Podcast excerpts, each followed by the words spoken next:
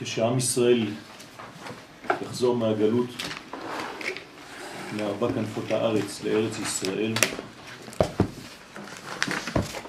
חזרה זו תהיה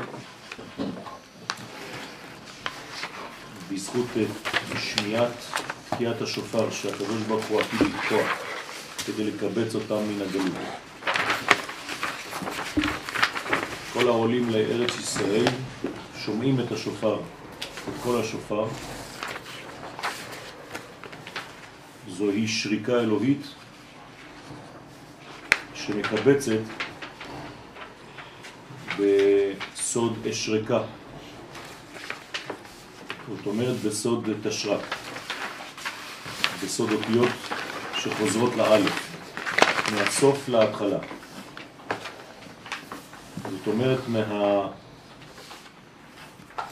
מהניתוק הגדול ביותר מן השורש, המרומז באות האחרונה של האלף בית, תו, אל האלף. זה סוד השריקה. והקיבוץ הזה הוא סוד הגאולה.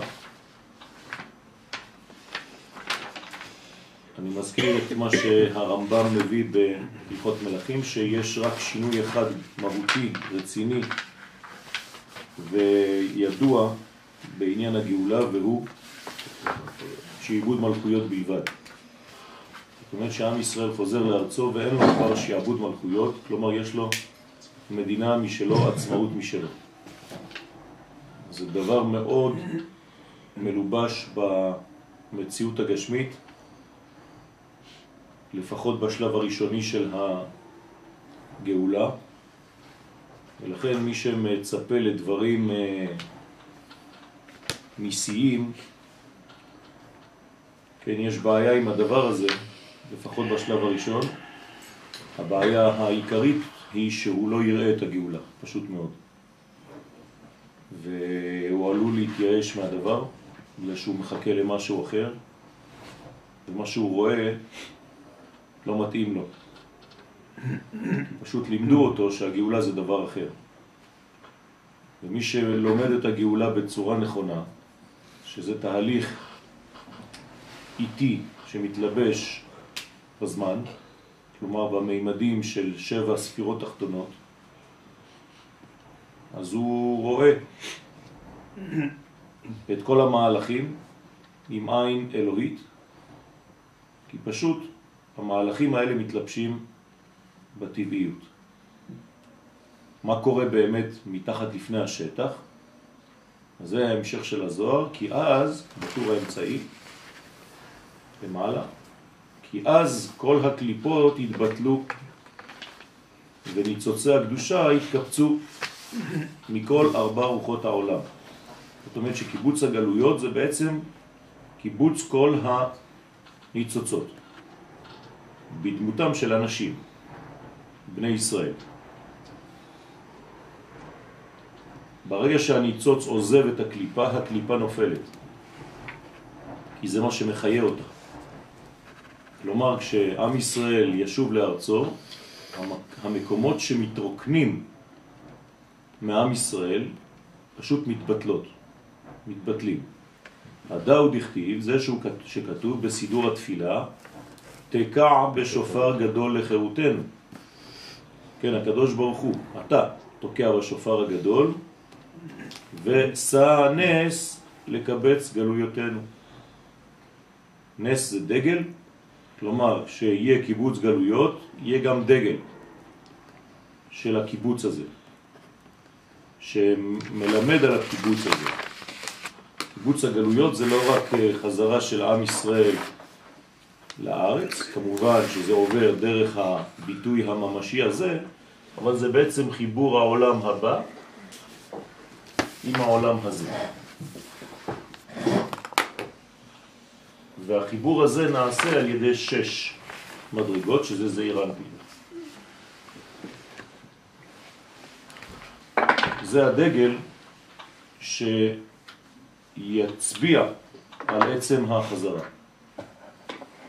וקבצנו יחד מארבע כנפות הארץ לארצנו, כלומר תחזיר אותנו מהפיזור, מהפירוד, מעלמא דפירודה לעלמא דייחודה, שרומז גם על קיבוץ כל הניצוצים מכל העולם. הדברים שנעשים למטה נעשים גם בעולמות הפנימיים. אז קיבוץ הגלויות למטה רומז על קיבוץ הניצוצות למעלה. ואיהו חשיב דאיהו יומא דדינה דילה. הסמך מהם חושב שהוא יום הדין שלו, לפני יום השם הגדול והנורא.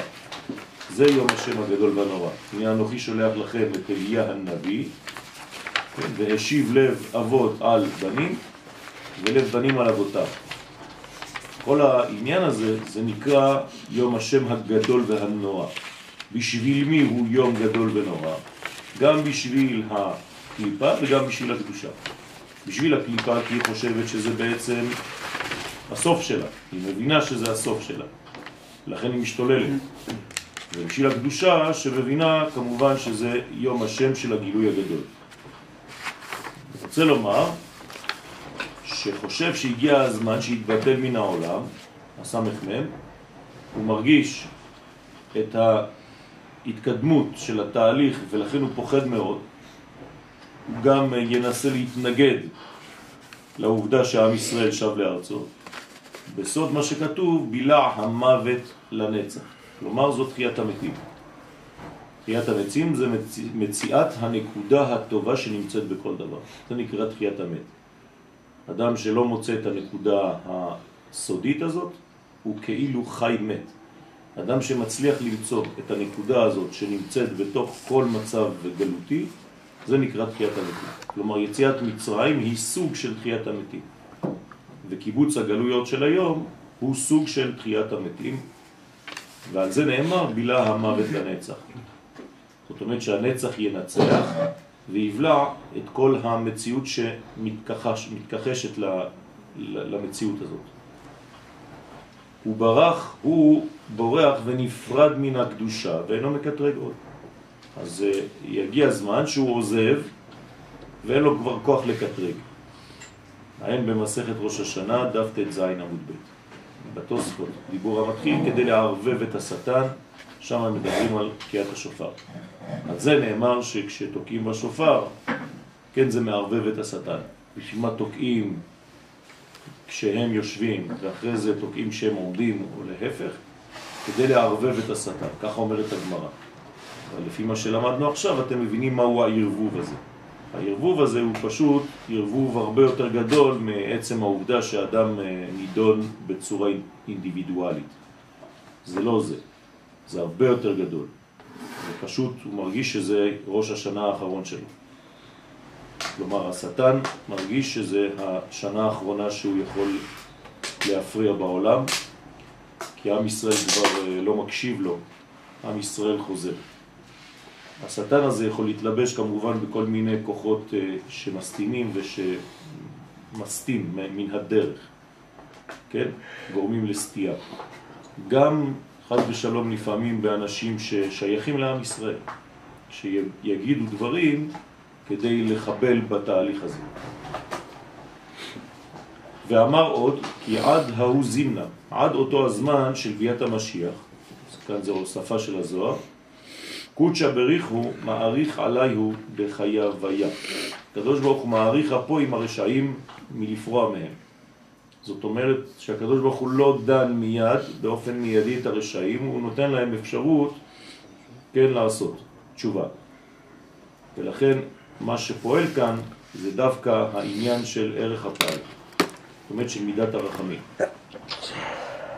שהיא קונוטציה של זמן. כידוע, נכון? ולבסוף, אפסיק לון וחריב לון מעלמה. אבל לבסוף, הוא יפסיק את חיותם. כלומר, יש גם גבול עד כמה הקדוש ברוך הוא אה, יעמוד במידת הרחמים הזאת. זאת אומרת שיש שלב שבו אי אפשר לעבור כבר, ולכן חז ושלום הקדוש ברוך הוא מפסיק את החיות שהוא מעביר, וברגע שהוא מפסיק את החיות שהוא מעביר, הוא מחריב אותם מן העולם, חז ושלום.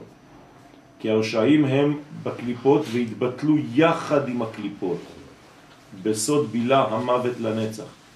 זאת אומרת שכמו 80% שלא יצאו ממצרים, אז גם שם, בגלות האחרונה, יהיו כנראה אנשים שלא יצליחו בסופו של דבר מרוב עקשנות לצאת, והם ימותו, חז ושלום. יחד עם הקליפה. בסוד את רוח הטומאה העביר מן הארץ. ודאי הוא, וזה הסוד של הטעמים, מעריך תרחה. שהקדוש ברוך הוא מעריך פה לרשעים המטריחים אותו. כמו שכתוב, חודשיכם ומועדיכם שנאה נפשי.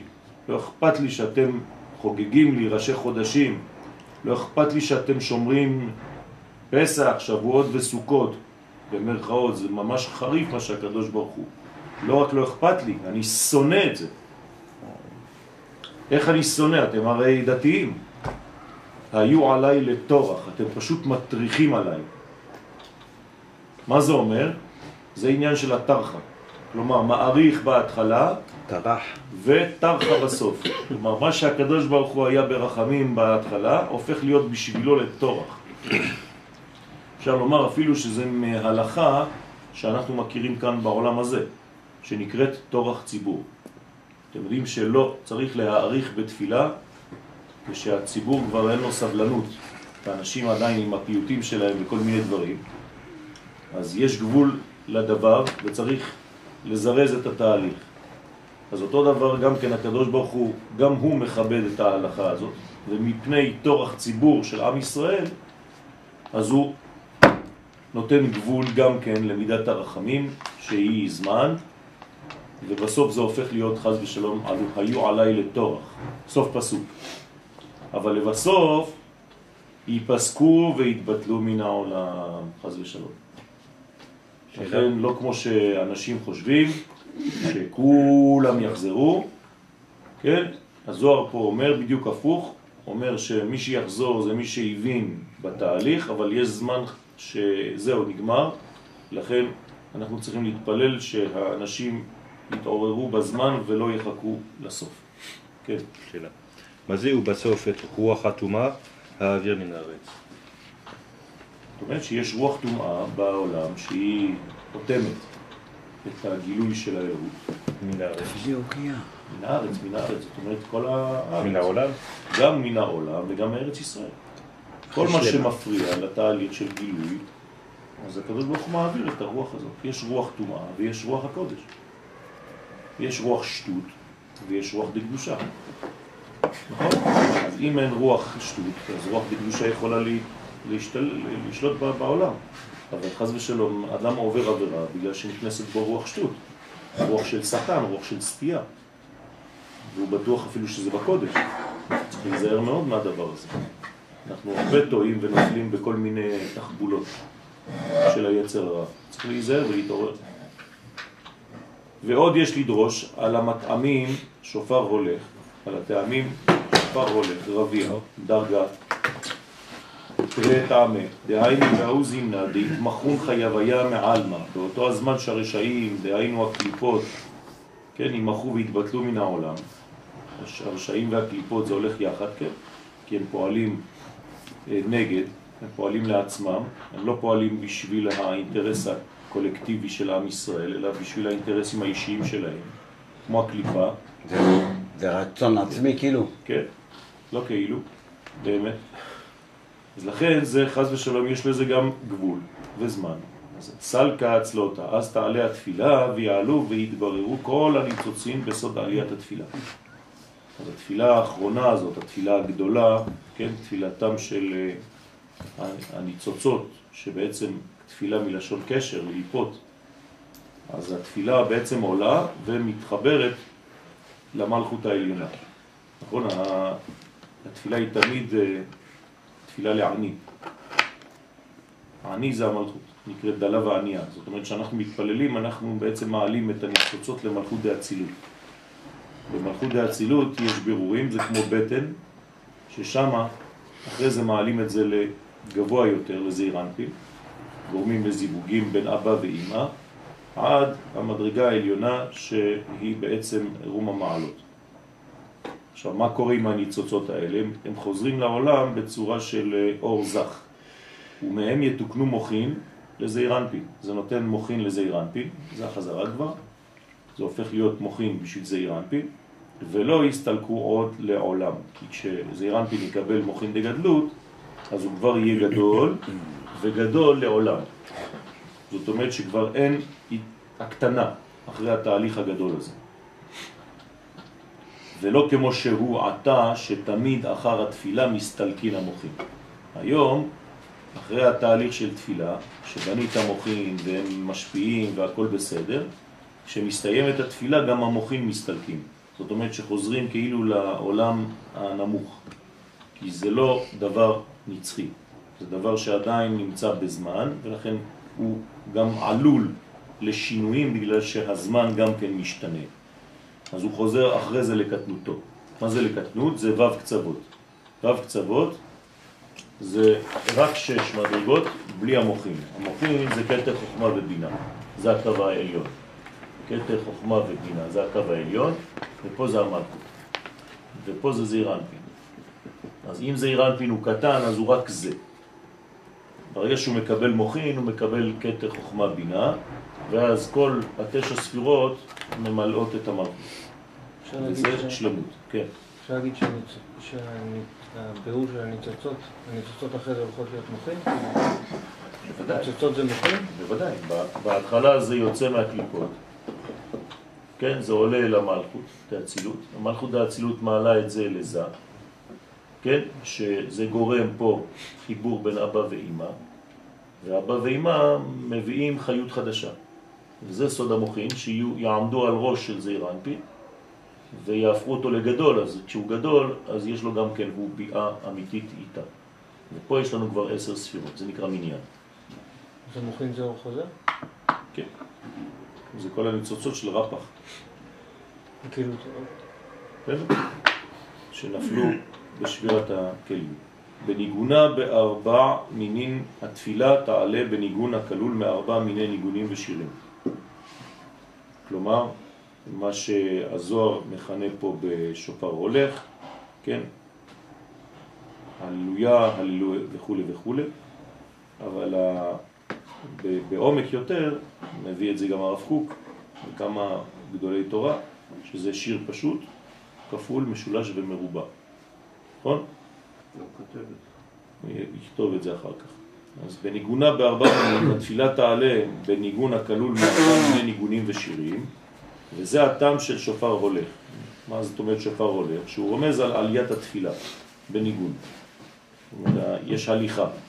הליכה זה אנושות, נכון? האנשים, בני האדם נקראים מהלכים. זאת אומרת, יש בהם אבולוציה, יש בהם התפתחות, יש בהם השתכללות, שקלול. לא כמו המלאכים שנקראים עומדיים, בני האדם נקראים מהלכים, ונתתי לך מהלכים בין העומדים האלה. ולכן במהלך הזה השופר משחק את התפקיד המרכזי, שהוא בעצמו גם כן שופר הולך. זאת אומרת רמז לעליית התפילה בניגון. כמו שכתוב בתהילים, הללוהו בתקע שופר. כלומר אנחנו מהללים את השם, מגדירים אותו ומביאים את גילויו לעולם בתקע שופר. והעניין של ארבע מיני ניגונים נראה בטעם רביע, כלומר בריבוע, דבר שהוא מרובע, שיש בו בעצם ארבעה חלקים. הוא מפרש את ארבעת המינים, בעינון שיר פשוט, כן, ודא יוד. כלומר השיר הפשוט זה יוד, שהם שיר פשוט וזה כנגד י' שבכתר וזה אנפין. שיר כפול, זה הפשוט, הוא כבר שיר כפול, זה כבר י' כ. זה כמו נע, נח, נחמן, כן? אותו דבר, אז בי' כ' ו' כ'. י', י' כ', י' כ' ו', י' כ' ו' כ'. בסדר? אז השיר הפשוט, י', שיר כפול י' כ', שיר משולש י' כו', שיר מרובע י' כו' כ'. זה נקרא, איך קוראים לזה בתורת הקבלה, המשחק הזה? אחוריים? אחוריים? זה, זה סוד של אחוריים, אבל איך קוראים לזה בבניין הקבלי? אה, כשעושים ככה.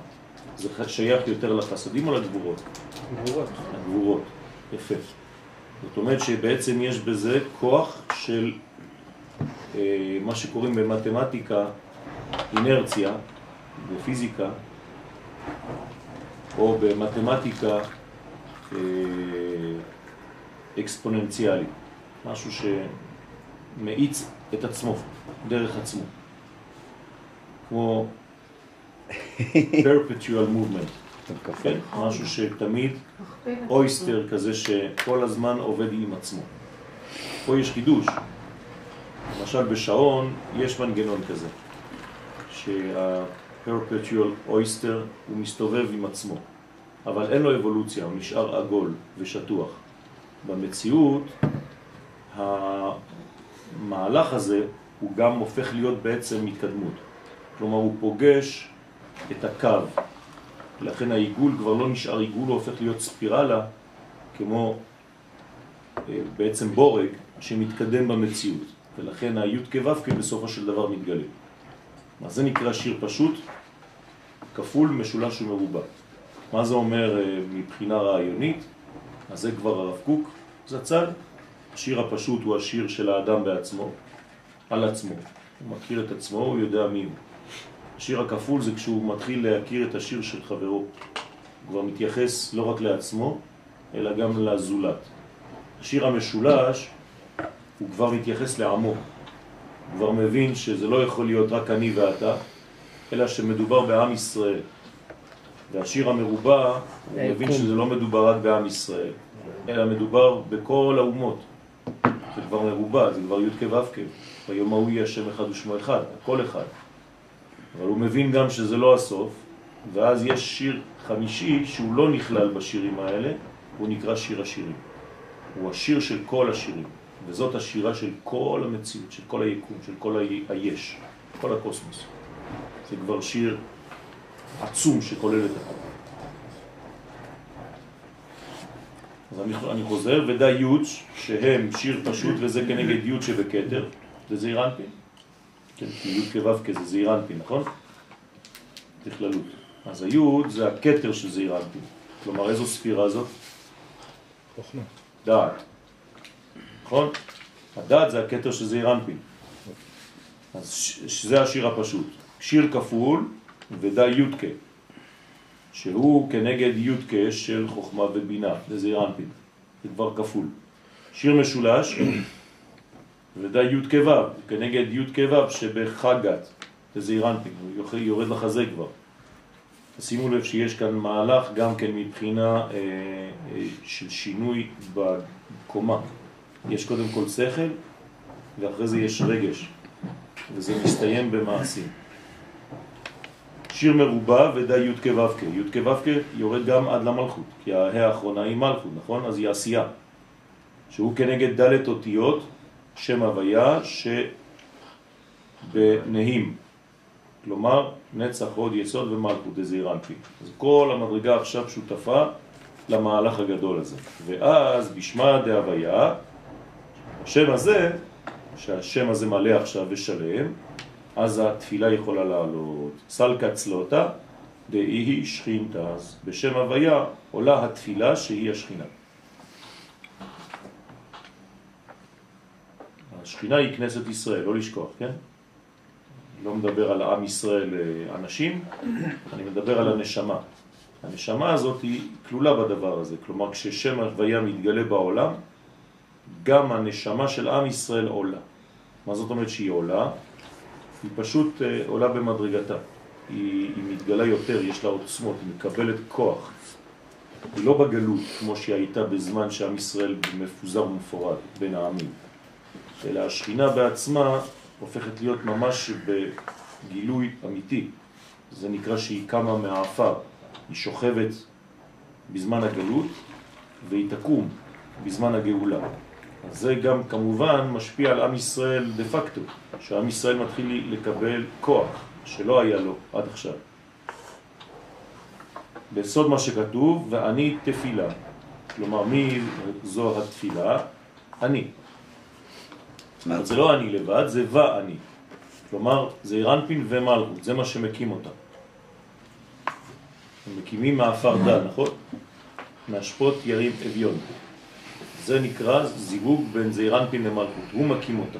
היא לא יכולה לקום לבדה, אז הבעל בא ומרים את האישה. התכונה של הבעל זה לרומם את האישה, המדרגה של הבושה שהיא נמצאת בה. אסור לבן אדם לראות את אשתו במצב לא טוב ולעזוב אותה. ואני תפילה. כי השכינה... אני עם א'. סליחה? אני עם א'? אני עם א', כן. גם. העיניים. היא ענייה. אבל העני באלף זה המלכות, נכון? ב-72 השמות.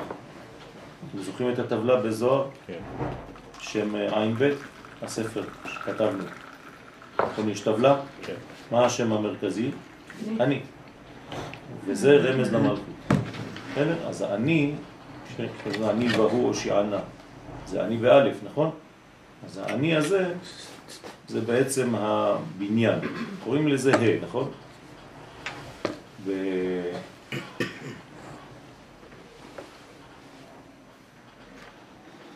מה שאנחנו קוראים במגילת איכה בתשעה באב, כן? תעניה ועניה.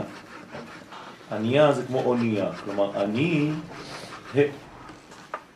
רמז, אני האחרונה, ככה קוראים לי. אז אני בהתחלה בתעניה, כלומר יש תואנה, ואחרי זה זה עניה. אני ה. אונייה, כמו אונייה בלב ים. אז האונייה, חס ושלום, אסור לה לטבוע. יש שערות בחיים. צריך לבנות אונייה חזקה. אז האונייה הזאת זה המלכות, והמלכות נקראת אונייה. אני האחרונה של שם הוויה. אז זה בעצם ואני תפילה. מה זאת אומרת ואני תפילה? אני, המלכות נקראת תפילה, נכון? כל פעם שאתם מתפללים זה בעצם מלכות. כל התפילה כולה זה מלכות. גם כשמתחילים את העמידה, העמידה זה איפה זה? זה בעולם האצילות, נכון? אבל איפה בעולם האצילות? במלכות. בסדר? במלכות זה עולם האצילות, משם. ושם היא מקבצת את כל הפזורים. זה, אתם רואים, זה כמו עולים חדשים, שיוצאים מהגלות וחוזרים למלכות האצילות. ופה מה היא עושה איתם? היא לא משאירה אותם פה בשדה תעופה. כן? היא מרימה אותם, צריכה לעזור להם. כדי להתאקלם ולהיכנס לכל המערכת פה. אז זה נקרא השכינה עם הבירורים שלה, שבהתחלה זה בקומת נהי, כלומר הם בוכים, נהי בכי תמרורים, כי קשה להם, זה נהי, אז נהי אפשר לקרוא נהי או נהי, נהי זה כבר בכי, ונהי זה ראשי תיבות נצח עוד יסוד, ששם הוא סוד שם הוויה, אז שם מתחיל בעצם הבניין של ההוויה, כלומר הם חוזרים לשם הוויה, ומשם היא עולה בסוד מן למעלה. כלומר, נותנים להם עכשיו רגש, בהתחלה זה היה מינרלי, אז הלב שלהם זה לב של אבן, ואחרי זה זה הופך להיות לב בשר, נכון? כך אומר הפסוק בנביא. והסרתי את לב האבן מקרבכם ונתתי לכם לב בשר. כלומר, האנשים יתחילו להיות רגישים יותר למה שקורה בעם שלהם. כן? לא כמו שהיינו בחוץ לארץ, שאתה רגיש מרחוק. אתה לא מרגיש כלום. הילדים שלך בכלל לא משרתים, אתה לא נמצא במערכת, אתה לא, לא יודע כלום. פה כל מה שקורה לכל אחד מאיתנו, כולם מרגישים את זה. זה כאילו כל אחד מאיתנו, כל אחד מהמשפחה שלנו. אז ה- זה נקרא שהקדוש ברוך הוא הסיר מאיתנו את לב האבן, את הקשיות הזאת, את הלא אכפת לי הזה, את האגואיזם הזה, וכל פעם שקורה משהו, כן כואב לי. כשאני שומע חדשות ואני שומע על פיגוע, זה משהו שכואב בפנים. נכון? זה בגלל שהשתננו. הקדוש ברוך הוא שינה לנו את הלב. אז זה נקרא שאנחנו עולים לחגת. מבחינה קבלית, טכנית, זה עלייה לחגת, חסד, גבורה, תפארת. כי בחסד, גבורה, תפארת אנחנו פה ברגש. בזעיר אנפין, ואז לסוד הייחוד. זה מה שמביא ייחוד. כלומר, אסור להתייחד אם אין רגש. זה לא סתם חלק אה, תחתון. הוא מפרש עוד כי הורייתא בניגונה התורה שהיא זעיר אנפין עלייתו בניגון. תמיד התורה יכולה לעלות בניגון. גם כשאתה לומד, אם אתה לומד בניגון, אתה מבין יותר את מה שאתה אומר.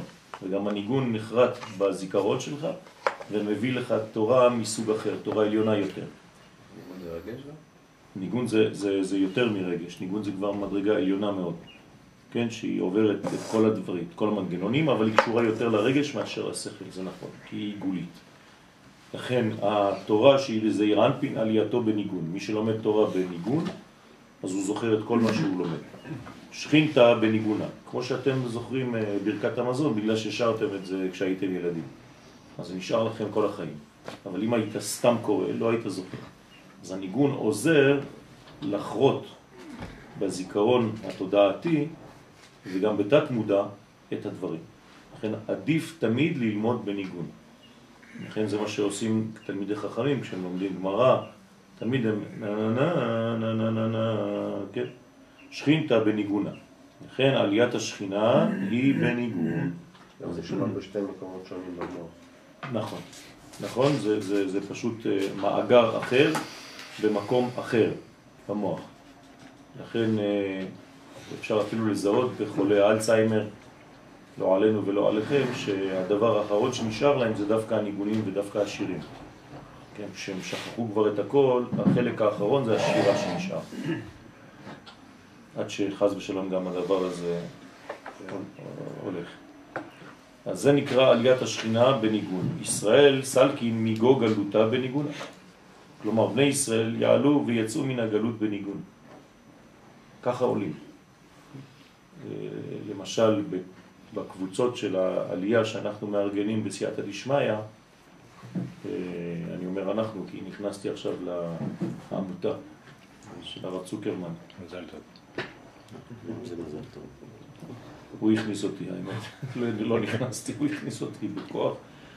אז כל, כל קבוצה שעולה, יש לה בעצם שיר משלה.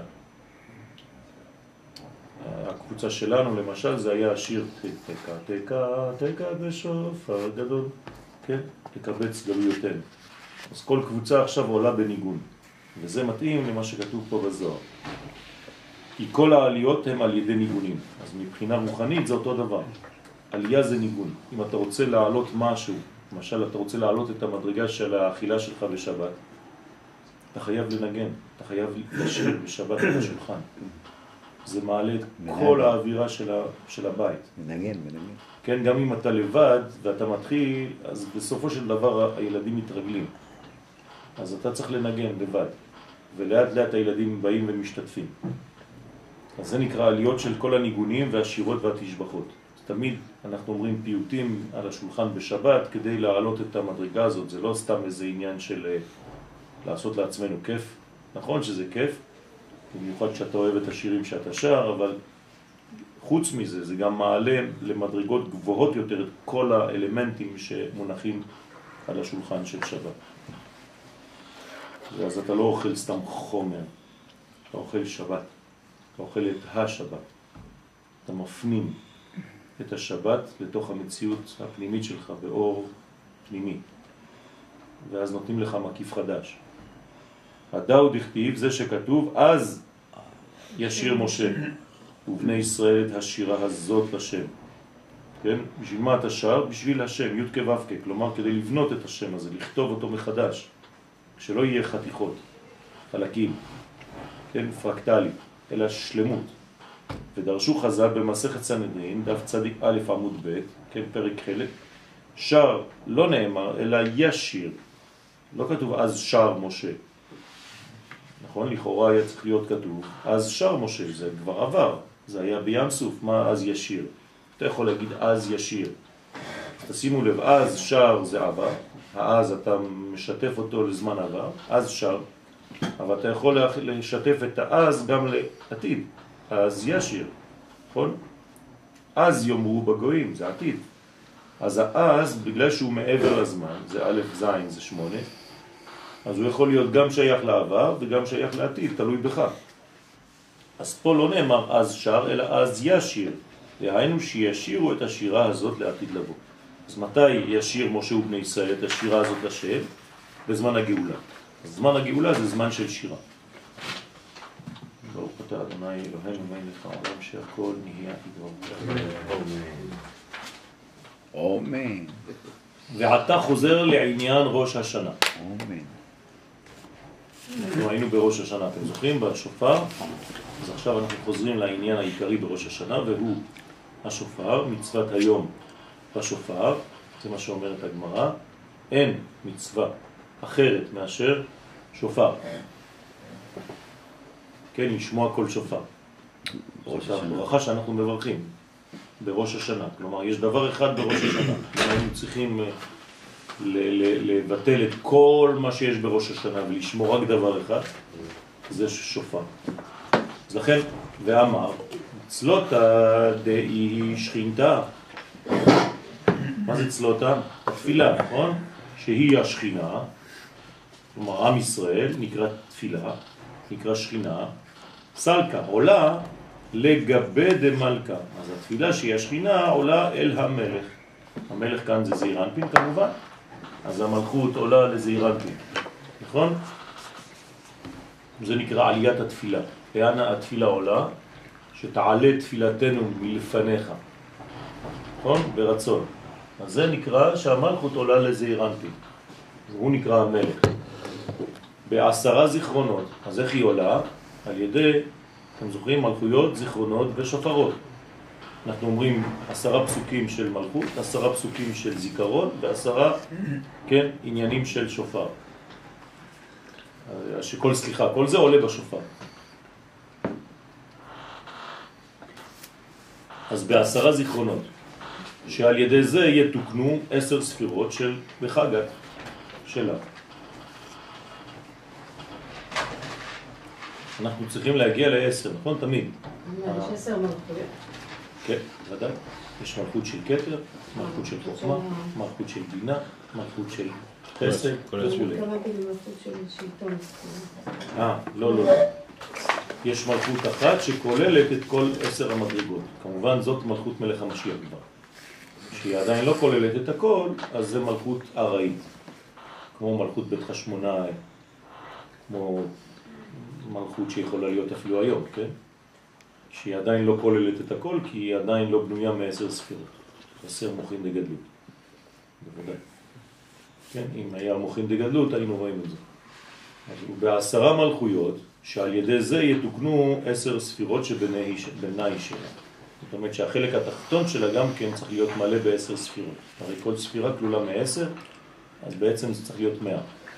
בעשרה שופרות, שעל ידי זה יתוקנו גם עשר הספירות שבחב"ד, זה כבר ספירות העליונות יותר, שלה, כמו שכתוב בסידור האריזה. אז אנחנו ממלאים את העשרות את הנמוכות, אחרי זה את העשרות האמצעיות, עד שזה עולה למעלה.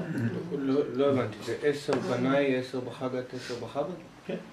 אז זה צריך להיות שלושים. כן. שלושים. למטה, שלושים למעלה, ועוד שלושים ועשר, זה אומר. הוא פה אומר שבנאי יש עשר ובחגת יש עשר. לא. בנצח עשר, עשר עוד כל עשר, אחד. עשר כל אחד, בסדר? דאי הוא יוד יוד יוד, שהם סוד ג' יודים, כן? כל פעם יוד יוד יוד, נכון? כי בכל סדר יש עשרה קולות, אז ב- למשל מלכויות, זיכרונות ושופרות, אז אנחנו מצמצמים את זה לעשר, זה עשר כללי, ושלוש פעמים עשרה, הנה, הם כנגד שלוש בחינות של הכלים של המלכות שהם חיצון, אמצעי ופנימי. נכון? תמיד יש כלים, בכלים יש שלושה רבדים, רובד חיצוני, זה נקרא כלי חיצון, רובד אמצעי, שזה נקרא כלי אמצע, ורובד פנימי, שזה נקרא כלי פנימי. בסדר? כי הכלי יש לו עובי בפני עצמו. אני מצייר כלי גשמי, כן? אז זה אותו דבר. יש פה כלי חיצון, כלי אמצעי שזה החומר של הכלי עצמו, וכלי פנימי, שזה בעצם מבפנים. עכשיו, זה הכלי. בתוך הכלי יש אור, נכון? וגם מחוץ לכלי יש אור. אז יש אור פה, איך קוראים לאור הזה? לא, לא חיצון. מקיף. רק בכלי קוראים לזה חיצון. פה זה נקרא אור מקיף. אסור להגיד אור חיצון. ופה זה נקרא אור פנימי. עכשיו, מה קורה לאור? האור הרי הוא תמיד שואף להיות מחובר לזהות שלו. Mm. אז האור הפנימי, מה הוא רוצה לעשות? לצאת החוצה. אז אם הוא רוצה לצאת החוצה, כי מבחוץ יש אור מקיף, נכון? אז מה הוא עושה? הוא. מנסה להיכנס לתוך החומר. הוא לא יכול לחצות את כל החומר. אז הוא עוצר באמצע. אבל גם הפוך. בסדר? והאור המקיף גם כן רוצה לפגוש אותו. אז הוא מזכך את החצי הזה. אז הם נפגשים איפה? באמצע של הכלי. כלומר, כל פעם שהאור נכנס הוא מזכך. אז אם זיככו גם את הפנים וגם את החוץ, אז הכלי הופך להיות זר, כמו זכוכית. בסדר? אז הכלי הזה זה בעצם אנחנו. אם האור הפנימי שבי שואף לאור מקיף, כי אני יודע שזה הרבה חזק ממני ואני רוצה לגדול, והאור המקיף מזכך את החצי של הכלי שלי מפנימי, אני הופך להיות אדם זך, שכבר לא מפריע לאור, כמו זכוכית. זה העבודה שלך, לא? אז אתה צריך כל הזמן לשאוף לדבר הזה. שאז, כן, שהכל יהיה שקוף. אני דואג לא לשמור אותו. כן, זה, זה, זה דאגה ראשונה, אבל זה לא מספיק. כן, לא לשבור זה טוב, אבל זה רק לא תעשה. אחרי זה אתה צריך שזה יהיה גם בניין. שאז תהיה המלכות שלמה בכל קומת פרצופה. אז זה מזכך את כל המלכות, והמלכות הופכת להיות שלמה. ואז, ועשרה כיתות במלאכים יתעברון לגבי. ואז יש בעצם כיתות של מלאכים, כלומר של כוחות שנובעים מכל המהלך הזה. אז זה עשרה כיתות של מלאכים מתעוררים אל השופרות והזיכרונות והמלכויות. וסלקנון, ומה מה הם עושים המלאכים? כן, הם, הם מביאים את זה למעלה, מרימים את זה. כלומר, הפונקציה שלהם זה להעלות את הדברים לקודש. סבלים. נכון, ויעלו אותם אל עשר ספירות של המלכות, לתקן על ידם את כל שלושים כלים של העשר ספירות שלה. זאת אומרת, מזכחים בעצם את המלכות, ואז היא הופכת להיות שקופה, אה, נקייה, יפה, מזאת עולה מן המדבר, כן, ברק הלבנה, יפה כחמה, איומה כנתגלות. אז כל זה זה בעצם הביטוי של המלכות, של היופי שלה, כמו אישה שיוצאת מהמקווה. אז יוצא תוכו כברו. נכון. אין כבר הבדל בין מה שיש לה בפנים לבין מה שיש לה בחוץ. וזה מה שכנסת ישראל צריכה להיות. צריכה להיות שקופה, וכמובן כל אחד מאיתנו צריך להגיע לשלב הזה בחיים שלו. להיות כמה שיותר שקופים וכמה שיותר נקיים וכמה שיותר אמיתיים ונאמנים. אין מה להסתיר. אז צריך לעשות תשובה.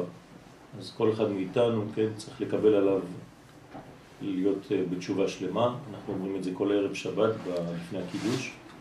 אני מקבל על עצמי, כן, לעשות תשובה שלמה. שבת זה, תשובה, כן, אותיות תשובה, זה אותו דבר. למה? כי בשבת אתה רואה את האור, אז אתה, אתה אומר, רגע, אני, אני מפספס את זה? איך אני יכול לפספס אור גדול כזה? אז בשבת יש התעוררות של תשובה באופן אוטומטי. וכמובן מי שמשתתף לעלייה הזאת ואומר את זה בפה, זה עוד יותר חזק. אז אני מקבל עליי, כן, את מצוות התשובה.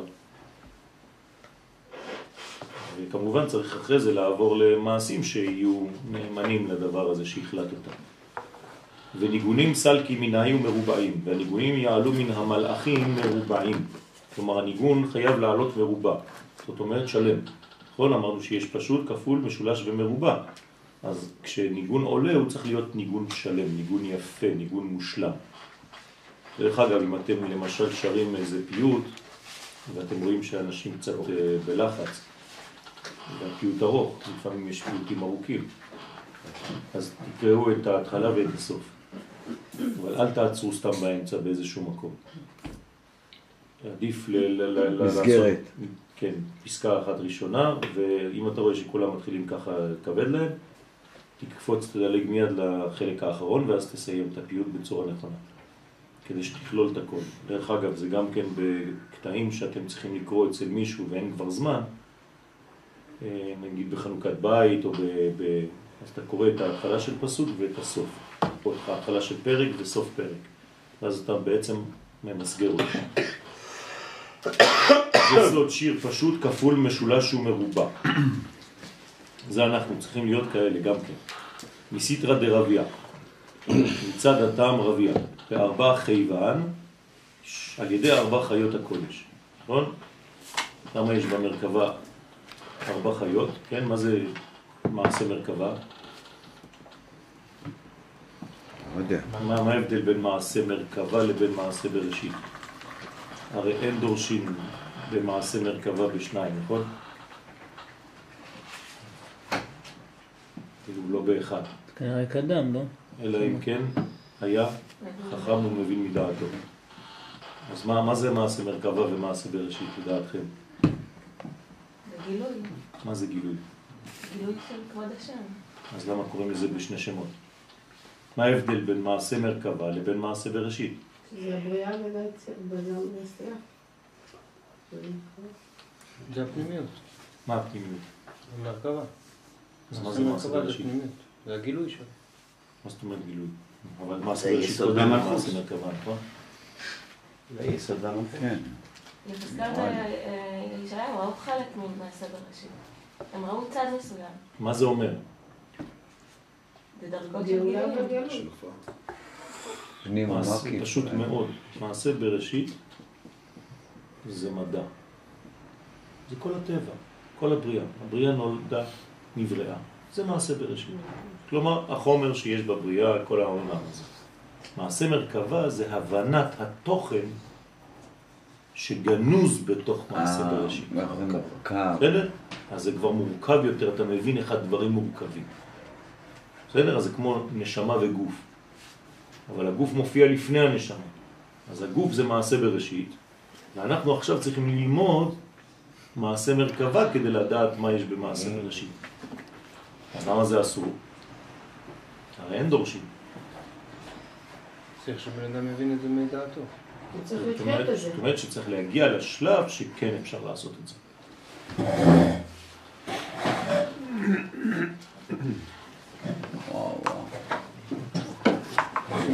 אוכל, אם אני אבין גם את זה וגם את זה, אז אני יכול לעשות את הגולם מפראג. לא? מה? תתחיל לשחק בבוץ, נראה מה יצא. הערת מעשה בראשית ומעשה מרכבה. ספרד קורא. אורות הקודש, פסקה ו'. איזה חלק? א', כשהחקירה המדעית, תשימו לב, קורא לזה מדע, כשהחקירה המדעית הולכת ומוצאת דיוקים מקוונים בתוך העלילות, כן, של התוהו ועבור, זה התנועות שמהוות את העולם. הולכת בזה חוכמת מעשה בראשית להיות יותר ויותר חוכמה גלויה. כלומר, המדע מגלה את הכוחות שיש בטבע, פשוט מאוד. ואז החוכמה הזאת של מעשה בראשית הולכת ונדרשת ברבים. מה זה אומר? אוניברסיטה. אוניברסיטה. כלומר, אנשים לומדים מדע של החומר. זה נקרא מדע, זה נדרש ברבים. ונותנת מחיה, כן, לרוחות רבים. ולפי ההכשר שהעולם מתקשר לדבר הזה, כלומר, ככל שהמדע מתקדם יותר ומגלה את הצפונות שיש בטבע, מתקשר לצפונותיה של חוכמת היצירה המעשית, הולכים לעומתו הרעיונות של חוכמת היצירה הרוחנית, מעשה מרכבה, ומתגבלים עם החיים והמציאות. במילים אחרות אומר הרב, מתי יהיה מותר ללמוד את תורת הסוד, שזה מעשה מרכבה? כשהטבע, כשמעשה בראשית, המדע, יהיה מפותח. אתם מבינים מה אומר הרב פה? ככל שהמדע יתפתח יותר, הקבלה, לימוד הקבלה יתפתח יותר. ואומר הרב שמה בסוף, כן, אי אפשר עוד להסביר גם אמונה פשוטה לאנשים בינוניים, הוא אומר, אלא על ידי הרחבת הצעת רזי עליון. אי אפשר כבר לדבר איתם בפשטות, כי הם כבר חכמים מאוד במדע. אז גם התורה שעכשיו תלמד היא צריכה להיות תורה וואו. של צפונות, של רזים, של רזי עליון, שהם עומדים ברומו של עולם. תראו מה אומר הרב. הוא אומר אי אפשר, לא שמותר. לא.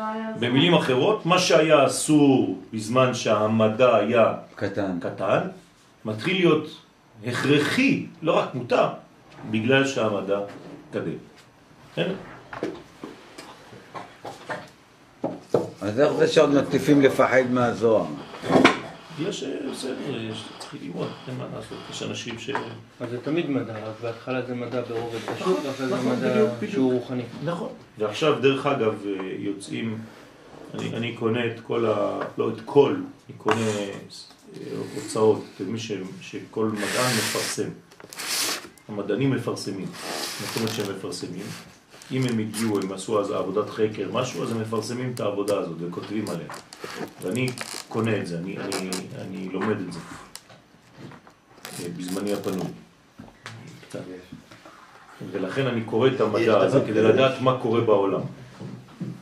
ואני אני רואה את זה, אני רואה ש, שבעצם המדענים מתחילים להיות מדענים שיש בהם אמונה בבורא עולם. כלומר, כל המדענים עוברים עכשיו שינוי מהותי, פנימי מאוד. כבר לא מדענים יבשים, יש להם הרבה יותר צניעות ממה שהיה לפני 30-40 שנים, והם מבינים שמשהו לא מובן ומשהו אלוהי, עליון, אפילו הם קוראים לו בשם, כן? הבורא. ולכן אה, יש התקדמות. זאת אומרת שיש בעצם חתונה פנימית בין המדע לבין הפנימיות. דרך אגב, לפני שאני שוכח, הצדיק, אה, מורנו ורבנו רבי משה אהרון, שליטה, אה, ביקש ממי שרוצה, אה, ואני יכול אה, להעביר לכם את זה, אה, שאנשים יישאו עליהם כמיים, קמיה, שהצדיק בעצמו אה, עושה, עם, יחד עם מישהו, עם מקובלים, והוא, זה נגד אה, כל ה... מה שקורה במדינה, נגד הסכינים, נגד הפיגועים וכל זה, שאדם יישא את זה עליו, אז הוא ביקש מהתלמידים שרוצים, שאני אעביר לכם כל אחד. זה עולה בסביבות ה... שני, שני הקמיעים, זה ביחד, זה בקמיע אחד בסביבות המאה שקלים. אז מי שרוצה אה, מוכן להזמין, ואני אני אנסה להזמין את זה כמה שיותר מהר. איך זה נראה הקמע? אני לא יודע, אף פעם לא ראיתי אותו, פשוט קיבלתי את זה אתמול, אז אני, אני לא יודע את, את המסר. כל אחד יכול לבדוק. כל אחד צריך, הוא אומר שצריך בזמן הזה, אז מי שרוצה שישלח לי בוואטסאפ הזמנה. למה צריך קמע? לשמירה. יש לך? הקדוש ברוך הוא. בסדר. זה, זה הקדוש ברוך הוא, אז למה אתה הולך לעבוד? למה אתה הולך לצבא? למה אתה אוכל? הקדוש ברוך הוא. זה ברור. מה ברור? אתה התרגלת לזה. ההקשר ברור. נכון. קמע זה לא חיצוני. נכון, זה לא נכון. אתה חושב, גם אוכל זה חיצוני. יש לך? אין לי, אני צריך להזמין. כל דבר בעולם הזה, אנחנו התרגלנו לראות את הדברים שאנחנו חושבים מוחשיים כאמיתיים. יש דברים פנימיים שהם הרבה יותר אמיתיים מהמוחשיים, אנחנו לא מבינים אותם. אבל אסור לבטל את הדברים בגלל שאנחנו לא מבינים. אין בעיה, ואם זה פנימי, למה זה צריך להפוך לחיצוני גלוי? שהפנימי הזה צריך לעשות לו פועל דמיוני בעולם הזה. הרי הקדוש ברוך הוא גם כן, הוא פנימי מאוד. אז למה אתה מתפלל? למה צריך מעשה בראשית? נכון. למה צריך עולם בכלל? למה הקדוש ברוך הוא ברא את העולם? הרי שמה שפנימי, יישאר פנימי. לגבי מדע, כן. איינשטיין אמר, כן, לעשות פסגה, אני ראיתי את אלוהים. בפסגה של מדע, אני ראיתי את אלוהים. כן, נכון, נכון. זה, זה בדיוק מה שאני אומר. אני אומר ש, שהמדענים הולכים ומאמינים יותר, הופכים להיות מדענים של, של אמונה.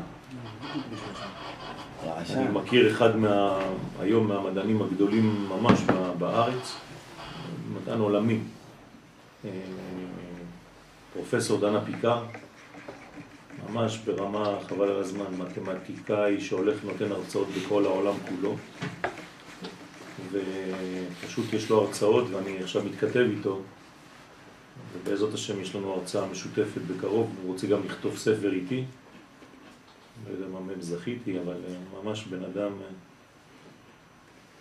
אז אה, אתה רואה את האמונה שממש נכנסת בתוך האנשים האלה בצורה הרבה יותר חזקה מאנשים פשוטים שלא מבינים מה קורה אפילו. אז זה העניין של המלכויות. בסדר? אז כל הבניין הזה זה הופך לעשר ספירות. וניגונים סלקין מן היו מרובעים. והניגונים יעלו מן המלאכים, מרובעים הם עולים, אני חוזר על הפסקה האחרונה, בסוד שיר פשוט כפול משולש ומרובע, מסיטרא דרביה, מצד הטעם רביה, כן? וארבע חייבן על ידי ארבע חיות הקודש של המרכבה, ואינון חיות קטנות, והם חיות קטנות שבמלכות. למה קוראים להם חיות קטנות? בגלל שהם במלכות. והמלכות היא כנגד שם שדי או אדני. כשאומרים כן, ארבע שדי זה חיות... יסוד, אבל אדני, כן. כשאומרים ארבע חיות הקודש זה אה, מספר, מספר ארבע חיות או שגם ארבע סוגים? כן, ארבעה סוגים, גם. זה סוגים שונים, של המרכבה. כן, של המרכבה. כל אחת יש לה דמות אחרת. אריה, שור כן? נשר. אריה, שור, נשר ואדם. אדם? כן, גם אדם. שהם כנגד? שהם כנגד ארבע, אפילו כנסת ישראל נקראת חיה, לא? חיה אחת עומדת באמצע הרקיע. חיה זה לא חיה, אנימל. כן, זה משהו ש... אנימל. אנימל זה אנימה. אנימה זה אומר משהו שזז. שיש לו אנימציה. זה נקרא אנימל. זה משהו שזז. אז גם האדם זז. אבל הוא חיה הרבה יותר משוכללת. שהם כנגד ארבע אותיות של השם אדני. לכן יש שם הוויה, י' כ' ו' כ', ויש שם אדני. אז שם אדני יותר קטן משם הוויה, נכון? שם הוויה זה שם העצם. שם אדני זה נקרא חיות קטנות. אתם רואים ארבע אותיות, הן יותר קטנות. אז זה נקרא חיות קטנות עם גדולות. נכון? יש לנו בתהילים. מה זה חיות קטנות עם גדולות? אתם חושבים שאתם רואים ג'וקים ואחרי זה אתם רואים נמרים? לא. חיות קטנות זה שם אדני, עם גדולות י' י' כ' ו' כ'. אתם עושים את השילוב והוויה אדנות. בסדר? אה, לוויתן זה יצרת לשחק בו. כן, זה, זה, מה זה התהילים הזה? אתם קוראים אותו או לא? זה תהילים ארוך, זה נכון? הבעיה שלו. מה? ארוך. אז תקרא את הפסקה הראשונה ותחזור, זה נקרא- בסוף יש לו שיר, שאולי נזכור משהו שם. בניגון. אתה תקשיב קצת יותר לאשתך. אני, תעלה קצת לעולם רוחני יותר. כי זה יש לי אותה. כן. חיות קטנות עם גדולות. קמע בשבילה אני אתן. הם ארבע חיות, תראה איך, אה, בונים אותם בישיבות. סוגרים אותם פלומבה. בשיטתיות. אה, בסדר, אבל-. ואחרי זה זה הופך להיות קצין. אבל ברוך השם, צריך גם? כאלה. לשחרר לו את החטא. לא, לא, זה בסדר גמור, אני מקבל. אני רק מנסה להעביר, גם הוא מנסה להעביר. בסוף אנחנו נפגשים. באמצע החומר. כן? חיות הקודש. כן, תשימו לב, זה לא נקרא חיות קדושות, נכון? זה חיות של הקודש. כלומר, של קודשא בריחו. שהם כנגד ארבע אותיות של השם הוויה. זה נקרא חיות קטנות, שם אדני, עם חיות גדולות, שם הוויה. איזה כן. איזה אות אדם? מה זאת אומרת, איזה אות מהיוד כו' כן, אמרנו שזה... או ראשון או אחרון. תגידי אתה, מה אתה חושב? אני אני עכשיו לא. חושב, אני אני לא ברמה של זה, אני עדיין בקטנה. עובדה. אה? יוד או א'. זה היוד. האדם הוא כולל. יש בו את כל ארבעת החיות. בסדר? אז- כולל את כולם. כלומר, האדם, למה הוא נקרא עולם קטן? יש בו את כל. הסוגים. אז אז אם הוא אז כולל... הוא חיה אחת בפני עצמה, כלומר, כמו יוד, אבל הוא כולל את הכל. אז אם הוא כולל, יש אות שאין לה חיה? שאין- עוד שאין לך חיה זה קוצו של יוד. זה הרבה יותר עמוק. זה לפני היוד. בסדר? זה הכתר. אז אינון אלו השני מיני חיות שבזון, אז איפה נמצאות החיות האלה? בזעיר אנפין ובנוקבה. פה יש חיות. נכון? מה נהיה? הם ביחד שמונה חיות. נכון? כמה חיות יש? ארבע אותיות שם הוויה, ארבע אותיות שם אדני, שמונה חיות. ואינון והם כנגד, הנה, הוויה אדנות, אתם רואים את הצירוף, כן, הצירוף הזה מאוד מאוד חשוב, צריך להסתכל עליו הרבה, כל הזמן. כשאנחנו אומרים לשם ייחוד, צריך לראות את זה. זה לשם ייחוד, זה הייחוד הזה. אבל אני לא יודע על מה אני מסתכל. על זה, על זה. ככה, אותיות, כן, כן, זהו. אותיות. ואתה מבין גם עכשיו. אתה מבין ששם הוויה הוא שם עליון, שם אדנות הוא שם של גילוי, ואתה מבין שבעצם אתה צריך לחבר רעיון עם גילוי. מה הבעיה? כמו שאתה חושב משהו ואחרי זה עושה אותו. זה פה, זה פשוט באותיות. למה. עושים שם הפרדה? איפה ההפרדה? לא, פשוט הוא לא, ככה זה ב- ב- בסגנון, הם לא רוצים לכתוב את הכל. אז תמיד עושים גרשיים כאלה. בשם ייחוד לא- אומרים את האלף והדלת, אומרים רק את היוד נכון. כי, כי, אבל אתה צריך לראות. לא אומרים את זה, גם לא אומרים את השם הזה, לא אומרים יעד. לא, אבל אתה אומר לשם ייחוד, יוד. נכון, אבל אתה צריך לראות את כל זה. תכתוב את זה, תוסיף את זה בסידור שלך. זה לא מופיע שם. נכון. זה מופיע במקומות אחרים. נכון. אז תכניס אותו שם, או שתחליף סידור. זה קצת גדול. טוב, וואלכ, היום כינון ישיר קיבלת. תבקש מהרב שלך שבעלי, אם אתה יכול. יש אחד כזה. טוב, ואינון והם כנגד שם הוויה ושם אדנות, שילוב הוויה ואדנות. דרך אגב, הרב מרדכי אליהו ביקש לא להתפלל בסידורים זצ"ל, בסידורים שאין להם את השילוב. בסדר? והוא ביקש גם כן מכל האנשים של הכפר, הייתי עם הרב גולדמן אצלו בבית, והוא ביקש ממש שאנשים יקנו סדרים כאלה. אני זוכר בזמנו לרב לא היה, אז הלכתי לקנות לו, כי הוא אמר לי אצל האשכנזים אין, אמרתי לו יש, בנוסח אה, אחר, נוסח ספרד. קניתי לו את הרבי מ- שיש לך ביאלה.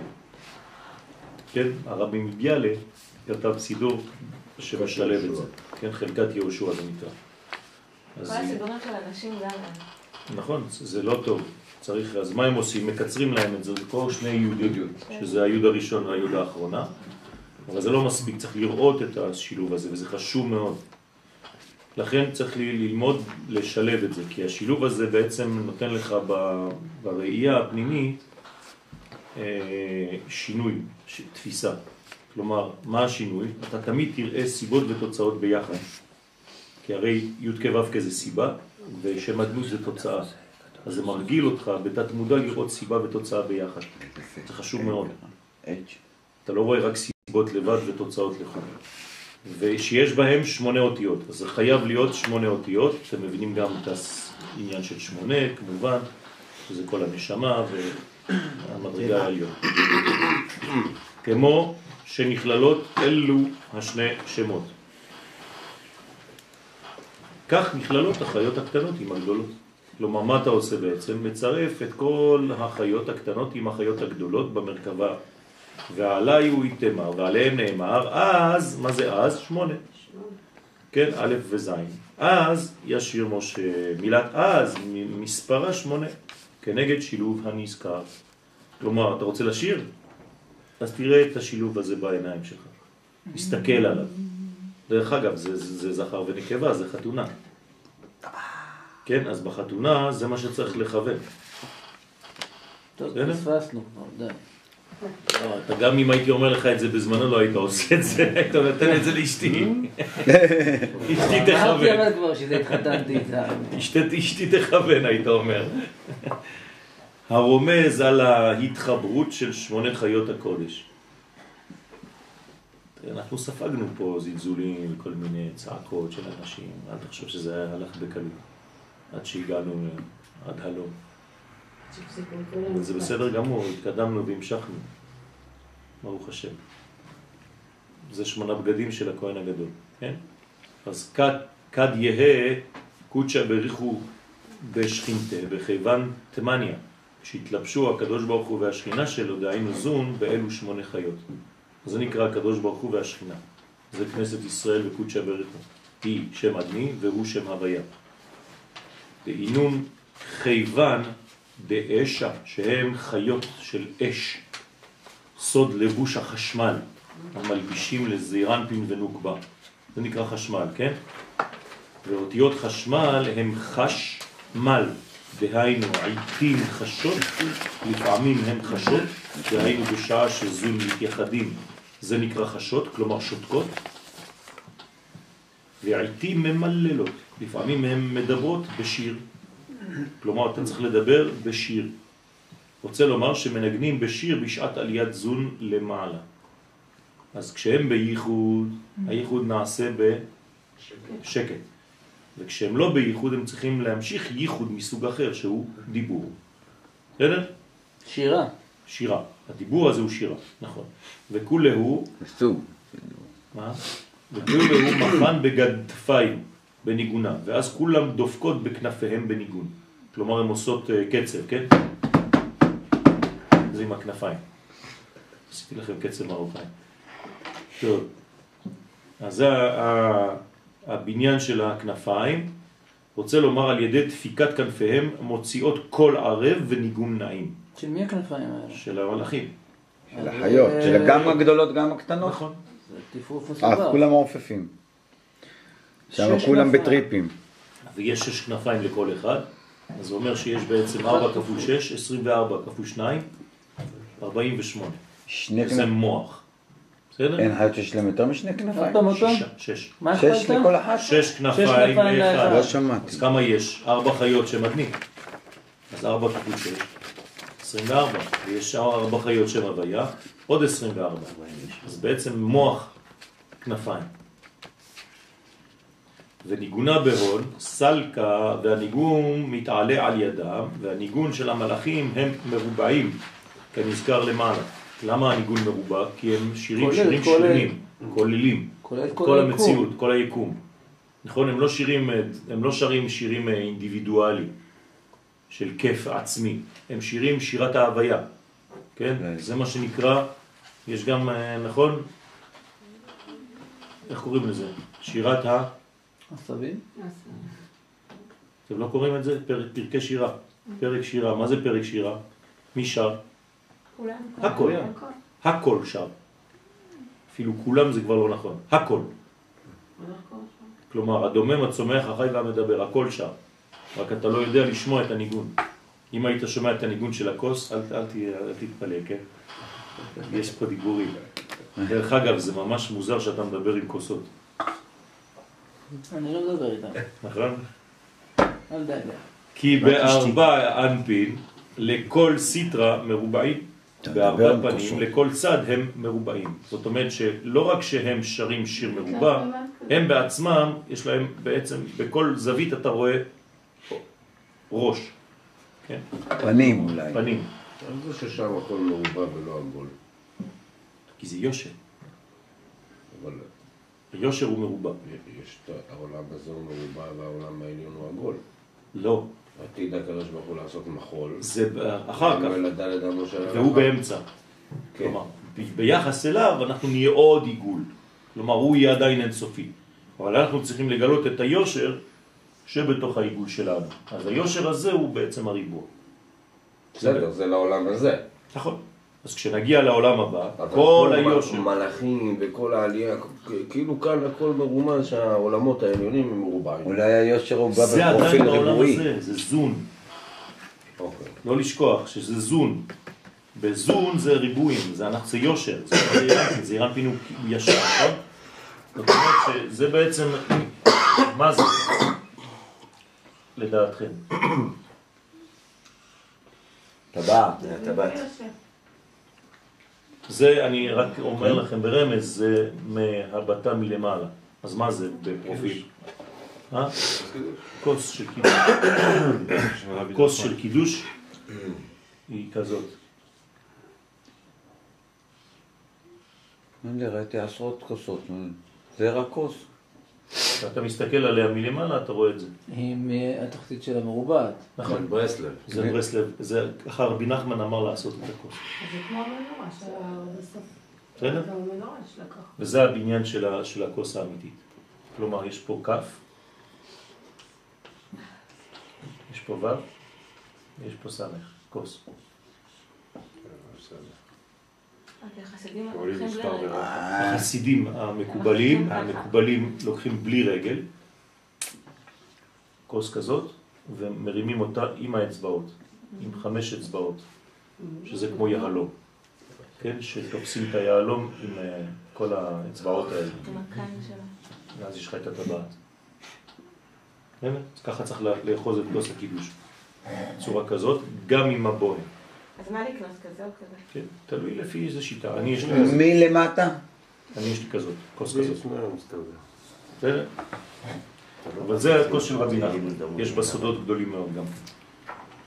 הכל טוב, כולם טובים. אין קמיעות ובלי קמיעות. יכול מדי פעם לקנות אחת כזאת, ופעם בחודש לעשות חסידים קידוש. בתנאי, איזה כוס אתה קונה, ואז ככה משייכים אותך. נכון, זה. גם איזו כיפה אתה שם. כן, יש יישובים ששואלים אותך לפני, בזה, איזה כיפה Mm. אתה הולך לשים. אז כל חודש שלא שים שמים כיפה. אחרת. אם לא, אתה לא נכנס בכלל. זה. יאללה, תתמודדו. גם פה חתן עם חזברה. זברה. עורר. יש יישובים יהיו לי גם ילדים שצריכים זברה. אותך בצורה כזאת, לדעת איזה זה אתה תשים, ואם אשתך תלך עם כיסוי או עם פאה, עם זה, הרבה הרבה דברים, זה לא פשוט. זה לא אבל- כפר על כפר אדומים. אבל הרב, פה כבוד אה, הרב. פה עוד יותר גרוע. הכי גרוע. אם יש לך משהו אתה בא לי רעב ובא לי מצה. שקט. כן, עושים כבר, מבחנים כן. פסיכוטכניים ביישוב, באמת. אה, הרב, אבל זה נגד כל הדברים האלה, זה נגד האחד. נכון, אני מסכים. לא זה לא בלבולים? נכון. למה לדעתכם, אה, טוב, אני הולך להגיד שטות עכשיו. אז אל תגיד. יאללה. בכבוד. אנחנו בעצמנו פוגמים חס ושלום בעניין הזה. טוב, כל ה... כל ה... זה למיניהם, כל הוועדות למיניהם. אז לא, זהו, נקים ועדה ונעשה כל... כל חודש נשים כיפה אחרת, כוס. אחרת. יום אחד הייתי פה אחרת. בהצבעה, והיו משפחות חדשות. כשמשפחה חדשה עולה ליישוב, אז מצביעים עבורה כדי שהיא תהיה חברה ביישוב. אני זוכר, באנו עם כל החבר'ה, החברים וזה, הצבענו על משפחה אחת. אז היא, זהו, הצבענו בעדה, היא נכנסה. חמש דקות אחרי זה הייתה עוד הצבעה על משפחה אחרת. עכשיו היא הצביעה נגד. משהו אחר. תוך חמש דקות היא כבר הצביעה נגד משפחה אחרת. הסתכלתי על זה, אמרתי, ריבונו של עולם. תקע בשופר גדול לחירותנו. מהר. טוב.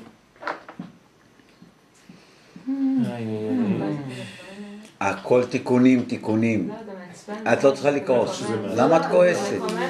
מקומם רגע, שמעת? אחרי זה, שואלים למה, למה מפנים יישובים. אתה פינית את זה בעצמך. נכון. טוב, הדאוד הכתיב, זה שכתוב וארבע פנים לאחת, כלומר לכל חיה. ארבע כנפיים לאחת להם. כלומר, לכל מדרגה. עכשיו, זה מדרגה, אמרתי לכם, שש כנפיים, זה, זה, זה מלאכים אחרים, יש הרבה סוגים. אה, זה ארבע כנפיים יש להם. הרי לכל חיה טמניה היא, אמרת ש- בין אנפין וגדפין. אז אלה ארבע? אלה ארבע, אלה בעלי ארבע כנפיים. ישעיהו ראה שש. כן. כן, וישעיהו זה שש, אבל פה זה ארבע כנפיים. כן, תלוי איזה רכב זה, ורולס רויס יש שניים, נכון? אז מסתבר שיש יותר משמונה חיות. לא, לא, לא. אה, שמונה חיות, אבל כל אחת בנויה מארבע, כי היא מרובעת. זה 32. כלומר, היא מסתכלת לכל צד. למה לא? אוקיי. זו חיה אחת. כן, בסדר, אבל- אבל ה- והכנפונים ארבע שלה, כפול ארבע, שש עשרה. הכנפונים אה, ארבע לכל אחד, מה? הכנפיים ארבע לכל אחד, ויש חיות אחרות שיש להם שש. כן. הם לא לא, לא לא בספירה של השמונה האלה, לא. זה שמונה אחרות אולי. נכון, כאורה. הרי, כן, כן, כן. שומעים את זה. מגדיר. מזיקים, מגדיר חרקים אני. יש הרבה. בכל העמידה שומעים את חיות הקודש. הרי לכל חיה יש שמונה בחינות, בין ארבע פנים וארבע כנפיים. לגב, לקבל טמניה. כן? הארי פוטר אתה יכול לראות ולא לא זה. אז נגד. למה דווקא לבחינה של יחזקאל ולא ישעיהו? ישעיהו ברמה יותר גבוהה. כן. כנראה שזה זה מדרגות אה, שונות של בניין. צריך לראות מה, איפה הם נמצאים, באיזה עולם. המלאכים האלה, כנגד שמונה אותיות של השילוב של השם הוויה ושם אדמי, די בהון שבח משה. אז, כלומר, כשמשה מתחיל את השירה, מה הוא אומר? אז. כלומר, הוא אומר אפילו את הקטע הזה. הרי אנחנו יכולים לומר שאז ישיר משה ובני ישראל את השירה הזאת לשם ויאמרו לאמור. מאיפה זה מתחיל השירה? מאחרי לאמור. אחרי ומה זה אחרי לאמור? אז? עוד פעם אז. זאת אומרת שמשה אומר אז, הוא אומר את המילה אז, והוא מתכוון למה? לשמונה החיות. שבהם שר שיבח משה לקדוש ברוך הוא במילת אז שמספרה שמונה.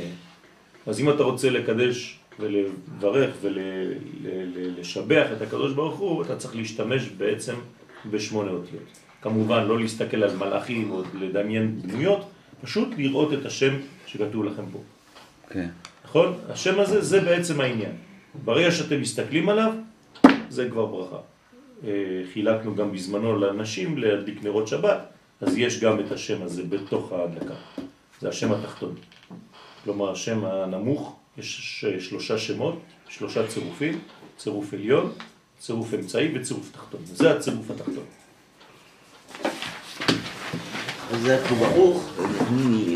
מה ראה יחזקאל, מה ראה ישעיה? מה ראה ישעיה? למה הוא ראה ארבע והוא ראה שש? בגלל שזה זה הדגם מגובה מסופר. אחר.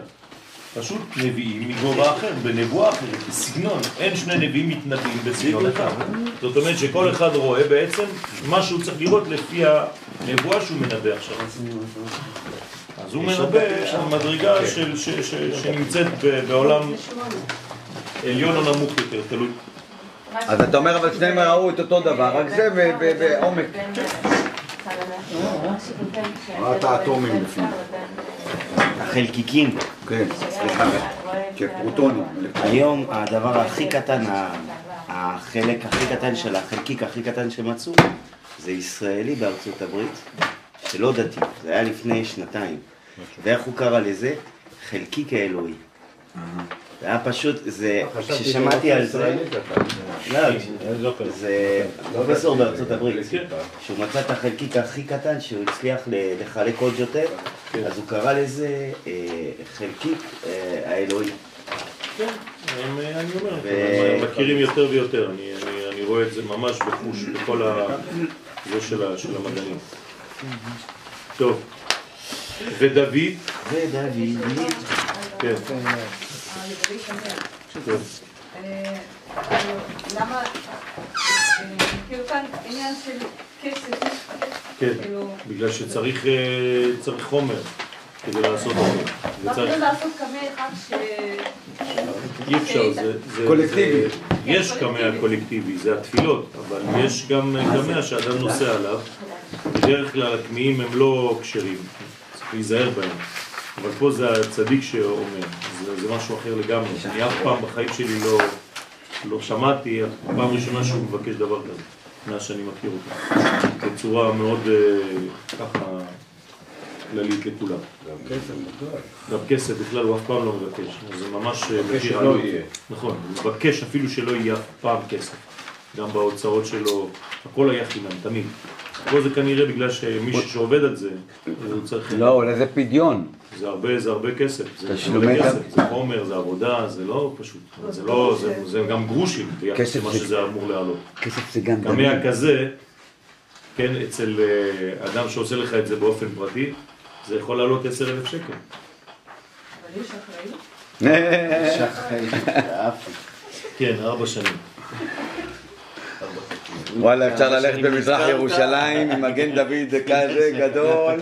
טוב, ודוד בגין דה, מי גבי? ודוד בגין דה תקין מנה איתמני הנימין, ודוד המלך, בשביל הייחוד של הוויה אדני, תיקן כלי זמר. תשאל את דוד המלך, חננאל, למה אתה צריך להפוך את זה לכלי זמר? תשאיר את זה ברוח. בשמונה נימין. אז גם דוד המלך עשה לעצמו כלי עם. שמונה מתרים. עיין במסכת ערכים דף י"ג עמוד ב'. אתם חושבים שדוד המלך היה סתם איזה נגן בתזמורת? אז הוא קיבל את הכוונות והפך את זה לכלי ניגון משלו בעולם הזה. כל מתר היה בעצם שם אחד. כלומר, אות אחת משם הוויה ואות אחת משם אדמי. כלומר, היו לו בעצם, היה לו כלי נגינה,